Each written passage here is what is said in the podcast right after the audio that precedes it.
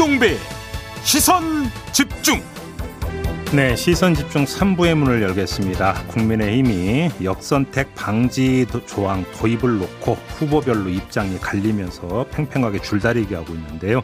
윤석열, 최재형, 황교안 후보 쪽은 역선택 방지 조항이 필요하다는 입장이고 홍준표, 유승민 등 8명의 후보는 필요 없다는 입장입니다. 아주 팽팽한데요. 지금부터 차례로 두 캠프 연결해서 이에 대한 입장 들어보도록 하겠습니다. 먼저 윤석열 캠프의 김병민 대변인부터 연결하겠습니다. 나와 계시죠? 예, 안녕하세요. 반갑습니다. 네, 안녕하세요. 역선택 방지 조항이 필요하다는 입장이던데 그 네. 이유를 좀 여쭤보겠습니다. 그 정권 교체를 간절하게 희망하는 당원 국민분들이 우려가 굉장히 높은 상황인데요. 네. 일단은 정권 교체를 원하는 국민분들이 여기에 본선 경쟁이 가장 높은 후보를 꼽는 것이 대통령 후보 당의 경선이 가장 중요한 일일 겁니다. 네. 그러니까 반대로 말하면 정권 교체를 원하지 않는 분들이 야권의 대통령 후보 경선에 적극적으로 참여해서 음흠. 오히려 본선 경쟁력을 저하시킬 수 있는 후보에게 왜곡된 표심을 몰아주게 된다면 이것은 대통령 선거 국면으로 가는 길에 국민의 민의가 음. 정반대로 나타날 수 있기 때문에 네. 여기에 대한 분명한 어, 규정들이 필요하다는 알겠습니다. 얘기를 거듭드리고 있습니다. 근데 지금 대변님 일단 좀 그 입장 이전에 현실부터 한번 예. 좀 여쭤보고 싶은데 역선택 방지가 현실적으로 가능합니까? 예, 충분한 어, 역선택 방지에 관한 기본적인 룰을 도입하게 되면 음. 여기에 대해서 최소한 국민들이 우려하고 있는 부분들은 걸러질 수 있는 상태라고 생각합니다. 그러면 예를 들어서 캠프에서 검토한 예. 방법이 있을 것 같은데 어떤 게 이제 그 방법이 되는 겁니까? 캠프에서는 구체적인 내용을 언급하지는 않고 있고요. 예. 이 모든 일들에 대한 규정을 만들어내는 일은 결국 선거관리위원회 몫입니다. 예. 저희가 어, 적극적으로 나서서 선거관리위원회가 해야 될 일들까지 음. 아, 얘기하는 것은 어, 수준 수위를 조금 넘어간 것이 아닌가 생각하고 있기 때문에 네. 이 문제에 대해서도 최대한 말을 아끼려고 했지만 음. 선거관리위원회에서 의견과 입장을 물어왔고 예. 어, 당원과 국민들이 걱정하고 계신 부분들은 분명하게 어, 그 위치에 맞춰서 말씀을 드리고 있는 상황입니다. 의견을 물어왔다는 것은 역선택 방지가 예. 필요하냐 필요하지 않느냐 이거에 대한 입장을 물어왔다라는 거죠. 네 맞습니다. 근데 아무튼 보도를 기초로 하면 선관위가 검토하고 있는 방지 조항이 세 가지 가운데 하나라고 하는데요. 하나가 뭐냐면 예. 이제 당신은 그러니까 어느 당 지지합니까 이게 아니라 정권 교체에 찬성하십니까 찬성 안 하십니까 이렇게 문항을 포함시키는 방안이 하나고 두 개 여론조사 업체 가운데 한 개 여론조사 업체에만 역선택 방지 조항을 포함시키는 안이 있고 또 1차 경선 때만 역선택 방지 조항을 포함시키는 안, 이 세 가지 네. 안이 검토되고 있다고 하는데 혹시 그 이렇게 들으셨습니까?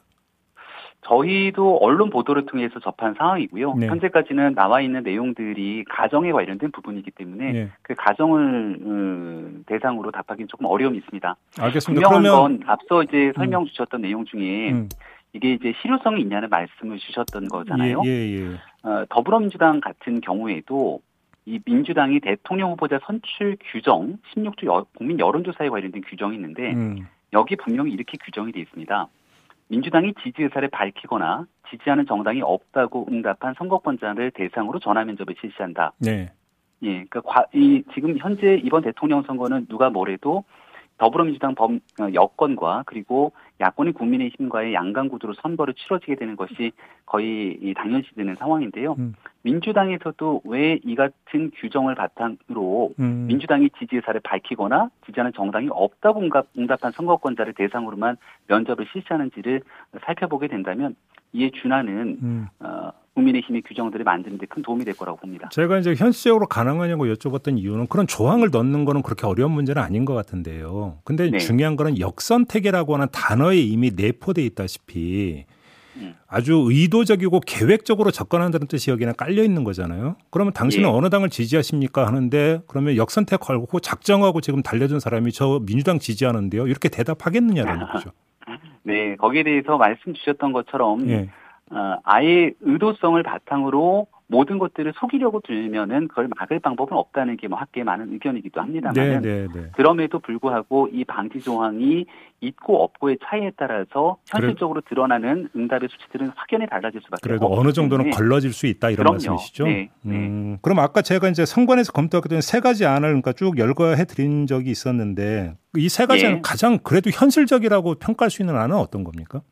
저희가 또 여기에 대해서 어떤 안을 평가한다 그러면 그 안을 가지고 선거관리위원회가 규정했을 때 음. 윤석열 캠프가 주장하고 있는 것을 받아들인다 또 이렇게 얘기가 나올 수가 있어서 네. 뭔가 말 한마디 한마디를 꺼내는 게 조심스럽습니다. 아마 가장 합리적인 안을 음, 만들어내기 위해 선관위도 고심이 많을 거라 보고요. 음. 저희가 지난 4.7 보궐선거에서도 경쟁력이냐 적합도냐 이 한마디 한마디 단어를 넣는 내용들을 가지고서도 굉장히 좀 예민했습니다. 알겠습니다. 예, 그러면 예 가장 합리적인 안을 선택할 이세 가지 안 가운데 어떤 걸 픽을 하든 존중한다 이런 말씀이신 거죠? 네, 저희는 후보의 직접적인 어, 발언을 통해서 음. 어떤 결과가 나오든지 간에 선거관리위원회 결정을 존중한다는 얘기를 합니다. 그러면 두 번째, 그러니까 역선택 네. 방지 조항이 필요 없다고 선관위가 결론 내려도 존중할 겁니까? 그럼요. 선거관리위원회가 예. 어떤 결정을 내리든지 간에 예. 선관위의 결정을 바탕으로 경선이 정권 교체를 원하는 국민들의 마음을 바탕으로 움직여야 되기 때문에 음. 이 내용이 최종 결정이 났음에도 불구하고 불협화음이 나는 건 어, 후보로서 정권 교체를 원하는 국민들에 대한 예의가 아니라고 생각합니다. 그래요. 자 그러면 네. 다시 처음으로 돌아가서 저희가 이제 그 얼마 전에 유승민 후보고 인터뷰를 해서 바로 이 문제에 질문을 드렸더니 예. 아니 그럴 거면 그냥 당원들한테만 그러면 그 후보 그러니까 그 물어보면 되지 뭐하러 그러면 그 당신 민심 다 물어보느냐 이런 식으로 답변 주시는데 이거에 대해서는 어떻게 받아들이십니까? 확연한 차이가 있죠. 국민의힘의 당원이으로 가입돼 있는 분들의 숫자가 전체적인 국민들의 숫자 비교해 봤을 때 턱없이 음. 적을 수밖에 없는 것이고요. 예. 당원분들에 대한 의견을 묻는 건 매우 당연한 절차이지만 음. 국민의힘에 가입돼 있지 않더라도 정권 교체를 희망하는 국민분들 음. 아니면 정권 교체를 해야 될지 말아야 될지에 대해서 고심하고 있지만 그래도 국민의힘의 이런 후보자가 대통령 후보로 선출되는 것이 마지막 최종적인 선택지에서 본인의 선택에 도움이 될 거라고 생각되는 많은 중도적인 유권자분들도 계실 겁니다. 네. 이런 분들 전체에게 열어두고 있는 경선 과정의 여론조사가 필요한 것이고요. 다만 절대로 정권 교체를 원하지 않기 때문에 국민의힘을 찍지 않으실 국민분들도 계실 겁니다. 음. 그분들이 의도적으로 국민의힘의 가장 경쟁력이 낮은 후보로 역선택을 할 수 있는 그 방지 장치만을 마련하자는 아, 얘기이기 때문에 앞서 말씀드렸던 것처럼 유승민 후보의 얘기라든지 그리고 일부 주자가 얘기하고 있는 내용들은 조금 과하게 앞서간 주장이라고 말씀드립니다. 하나 사실관계 하나만 좀 확인할게요. 그 예. 경선준비위원회에서 지금 선관위 말고요. 그 전 단계 경준위에서 역선택 방지 조항을 도입하지 않기로 결론 내린 바가 있었습니까? 경선 준비위원회에서 굉장히 다양한 안들을 예, 결정을 줬다고 얘기를 들었습니다. 네. 하지만 경선 준비위원회에서 만들어낸 많은 안들은 기획에 관련된 안들이고 실질적인 대통령 후보 경선에 들어가기 위한 당원 단계에 따라서 실시되는 기본적인 조직은 선거관리위원회거든요. 경중에서 안을 짰더라도 그거는 확정아니라고 볼 수 없다 이런 말씀이십니까? 경선준비위원회는 우리 당의 당원 단계에 따른 조직이 아니기 때문에 예. 선거 당의 대통령 음. 선거에 관한 규정들에 따라서 음. 선거관리위원회가 구성이 되고 음. 이 선관위에서 결정되는 내용을 바탕으로 음. 경선 절차가 시작되는 겁니다. 어, 그리고 그렇게, 그렇게 바로 네. 예, 이 후보 등록이 이루어졌던 것이 지금 시작이기 때문에 음. 일부 후보께서 전체적인 경선 일정이 한참 진행되고 있다고 말씀하셨는데 그것도 사실과 다릅니다. 알겠습니다. 경선은 후보 등록 이후 지금 이제 막 출발한 거고요. 알겠습니다. 다른 문제 하나만 짧게 네. 여쭤보겠습니다. 예. 윤석열 예비 후보가 홍준표 후보를 향해서 두테르테 같다라고 이제 언급한 바가 있었는데 외교 네. 결례라는 네. 지적이 나왔습니다. 어떤 말씀 주시겠습니까? 네. 분명하게 윤석열 후보의 어제 있었던 발언을 보면 대한민국의 대통령이 형사사법제도에 있어서 이 사용에 준하는 내용들을 직접적으로 언급하게 되는 부분이 바로 두테르테식이다라고 표현을 한 바 있습니다. 두테르테가 아니라 두테르테식이었다. 두테르테식 누군가의 특정 사람을 언급한 것이 아니고요. 음. 지금 현재 필리핀에서 벌어지고 있었던 두테르테 대통령의 리더십이 어떤 인권적인 문제를 가져오고 있는지는 더 말하지 않아도 많이 아실 내용이라고 생각을 합니다. 알겠습니다. 이 형사사법 절차에 대해서 대통령이 임의적으로 판단하고 어, 여기에 개입하게 되는 문제들에 대해서 아주 쉽게 설명하고 있었던 한마디 예시였기 때문에 음. 어떤 문제가 있는지 저는 잘 이해하기 어렵습니다. 알겠습니다. 이렇게 마무리하죠. 네. 고맙습니다. 네, 고맙습니다. 네, 지금까지 윤석열 캠프의 김병민 대변인 함께했고요. 이번에는 유승민 캠프로 가겠습니다. 아, 오신환 종합상황실장 연결하겠습니다. 나와 계시죠? 예, 안녕하세요. 네. 오신환입니다. 조금 전 혹시 인터뷰 들으셨습니까, 실장님? 네네. 지금 아주 이제 그 역선택 방지 조항이 필요하다고 강하게 말씀 주시던데 어떻게 받아들이십니까? 그 역선택 방지 조항이라고 하는 그 실체 자체가 사실 유령과 싸우는 것이고요. 것이고요. 음. 역선택을 의도했다라면 그것은 범죄 행위고 네. 실제 그것이 역선택인지 아닌지의 여부를 확인할 길이 없습니다. 음. 원천적으로 차단이 안 되는 거죠. 네.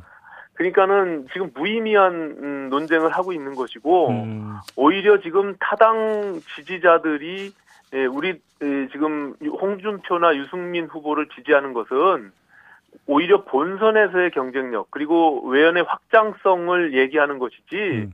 그것을 역선택이라고 하는 말로 포장하는 것은 오히려 어불성설이다. 저는 이렇게 봅니다. 지금 그 말씀은 역선택을 방지하려고 해도 현실적으로 가능하지 않다 이런 말씀이신 가요?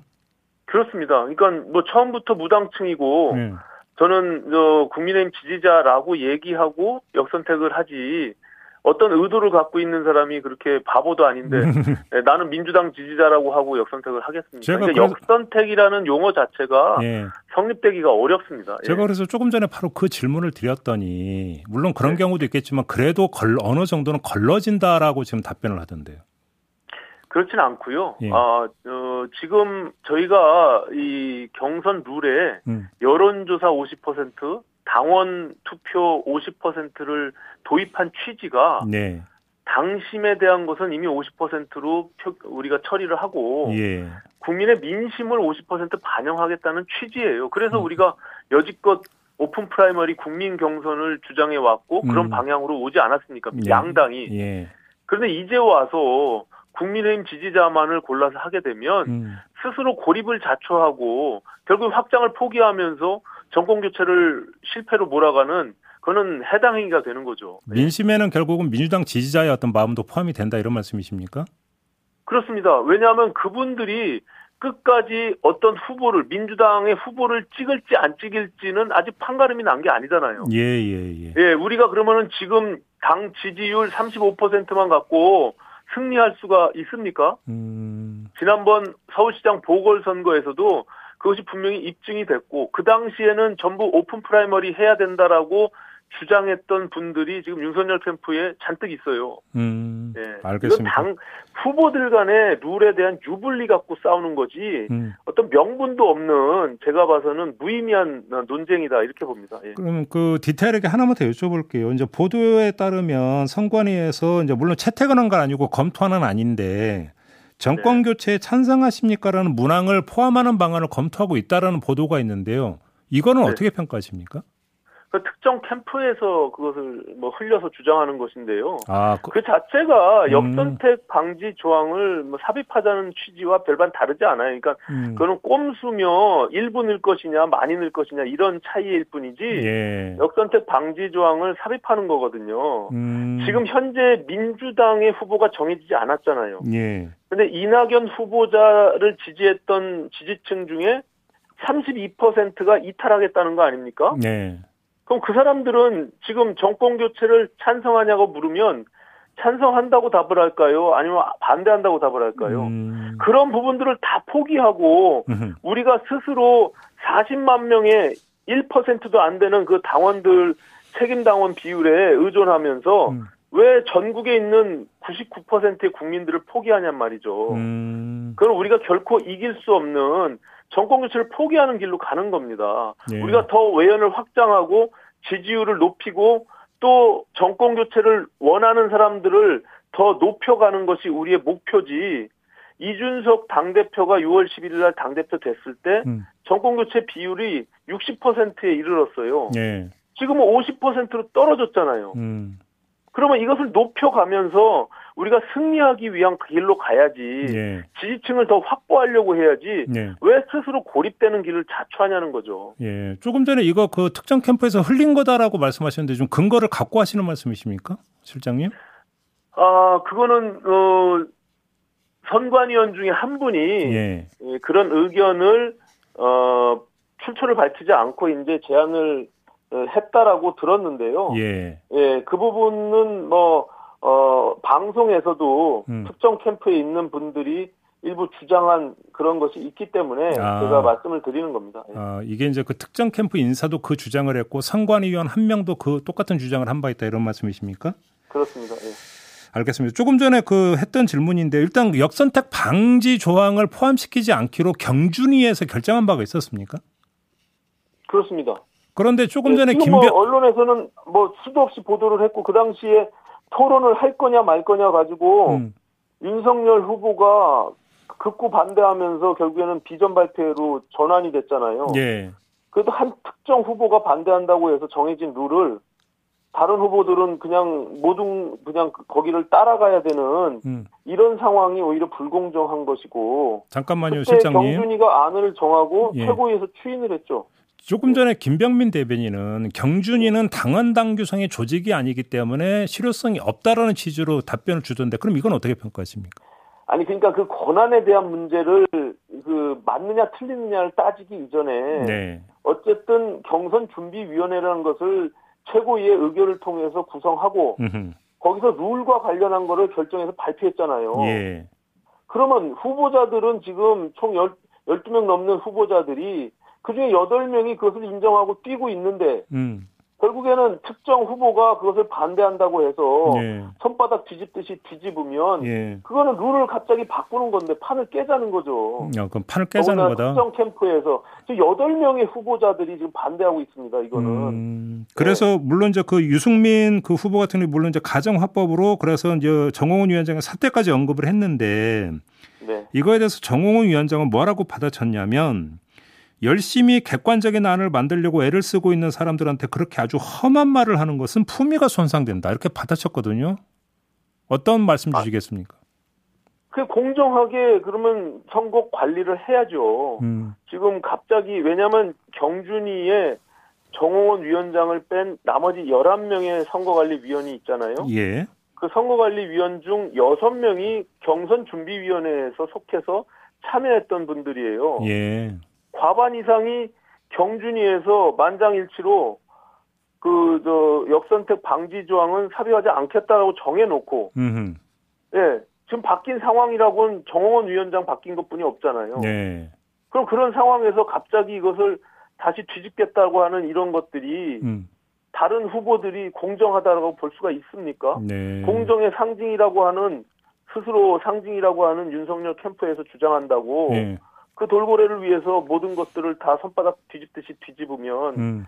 결국은 판을 깨자는 거죠. 알겠습니다. 어제 그 선관위에서 이제 그 역선택 방지 조항 찬반으로 갈리는 캠프 관계자들을 이제 그 불러서 만나지 않았습니까? 네네. 이, 때 좀 더 구체적으로 나왔던 이야기는 없었습니까? 그냥 듣는 모드였습니까? 선관위는? 음 그렇습니다. 예, 뭐 찬성 입장과 반대 입장을 나눠서 어 의견을 청취했고요. 예. 예, 모든 선관위원들과 사무처 당직자들이 있는 곳에서 예. 어, 각 캠프의 입장들을 전달한 바가 있습니다. 그럼 예를 들어서 뭐 조정안이든 그 타협안이든 이런 걸 제시하면 이건 어떻게 생각하냐 이런 어떤 그 타진 이런 것도 없었던 거고요. 일체? 뭐 그런 구체적인 내용은 없었고요. 예. 예. 알겠습니다. 어, 다만 이제 저희 쪽에서는 역선택 방지 조항이 불필요하다라고 주장을 했으니 음. 예, 찬성하는 쪽에서는 이런 논리가 있는데 예. 그 부분에 대해서는 어떻게 생각하냐. 음. 어, 그래서 그 부분에 대해서 저희 의견들을 제시했습니다. 알겠습니다. 자, 말씀 여기까지 들을게요. 고맙습니다. 네, 네, 고맙습니다. 네, 지금까지 유승민 캠프의 오신환 종합 상황실장이었습니다.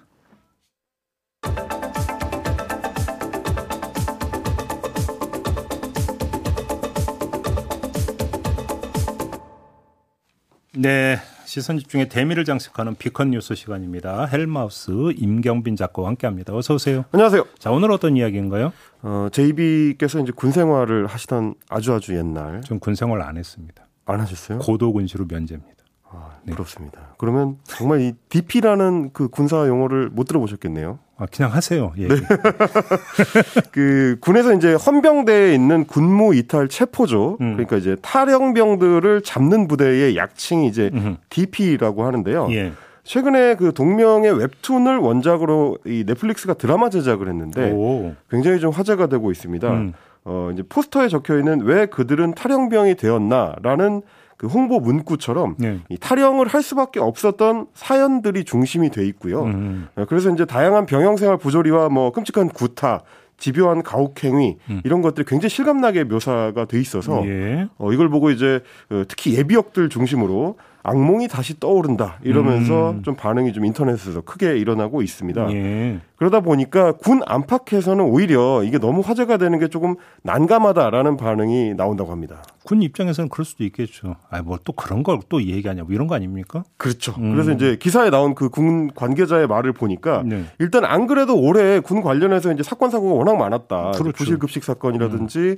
어, 군내 성폭력 사건이라든지 줄줄이 음. 터졌는데 네. 외신들이 또 이 드라마에 관심을 가 지니까 좀 곤란하다는 입장 이게 음. 이제 하나 있고요. 네. 그러면서 어, 드라마의 배경인 2014년에 있었던 부조리라고 하기에는 음. 좀 너무 심해 보인다. 네. 그래서 2000년대 중반 정도의 일을 어, 극적으로 극화한 것 같다.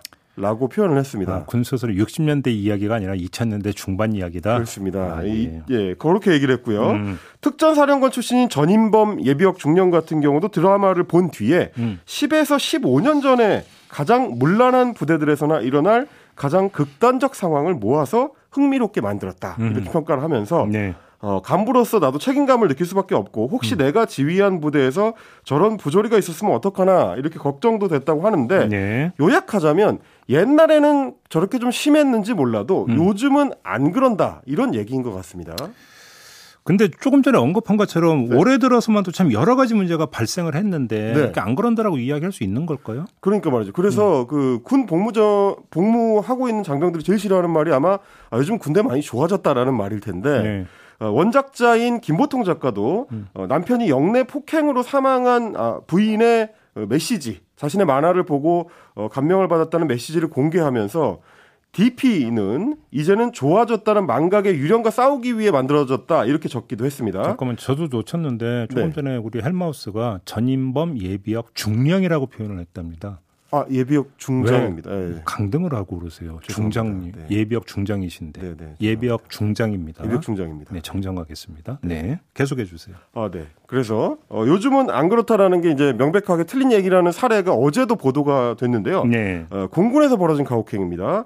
주먹으로 때리고 유사 성행위를 강요하고 특정 신체 부위에 전기 드릴을 갖다 대거나 예.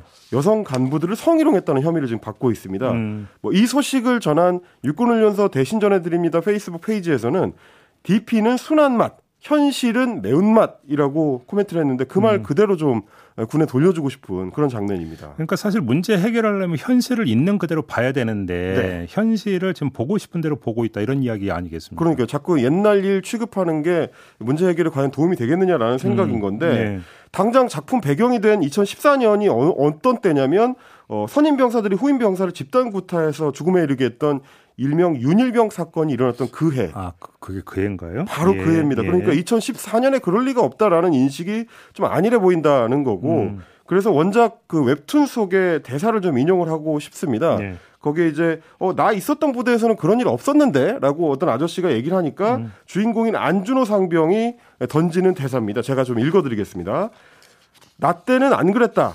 우리 부대는 안 그랬다. 요즘 그런 데가 어디 있냐? 있다고 해도 그런 애들이 문제인 거고 요즘 애들이 빠진 거라고 많이들 그렇게 생각해요. 음. 보이지 않으니까 없다고 생각하는 거예요.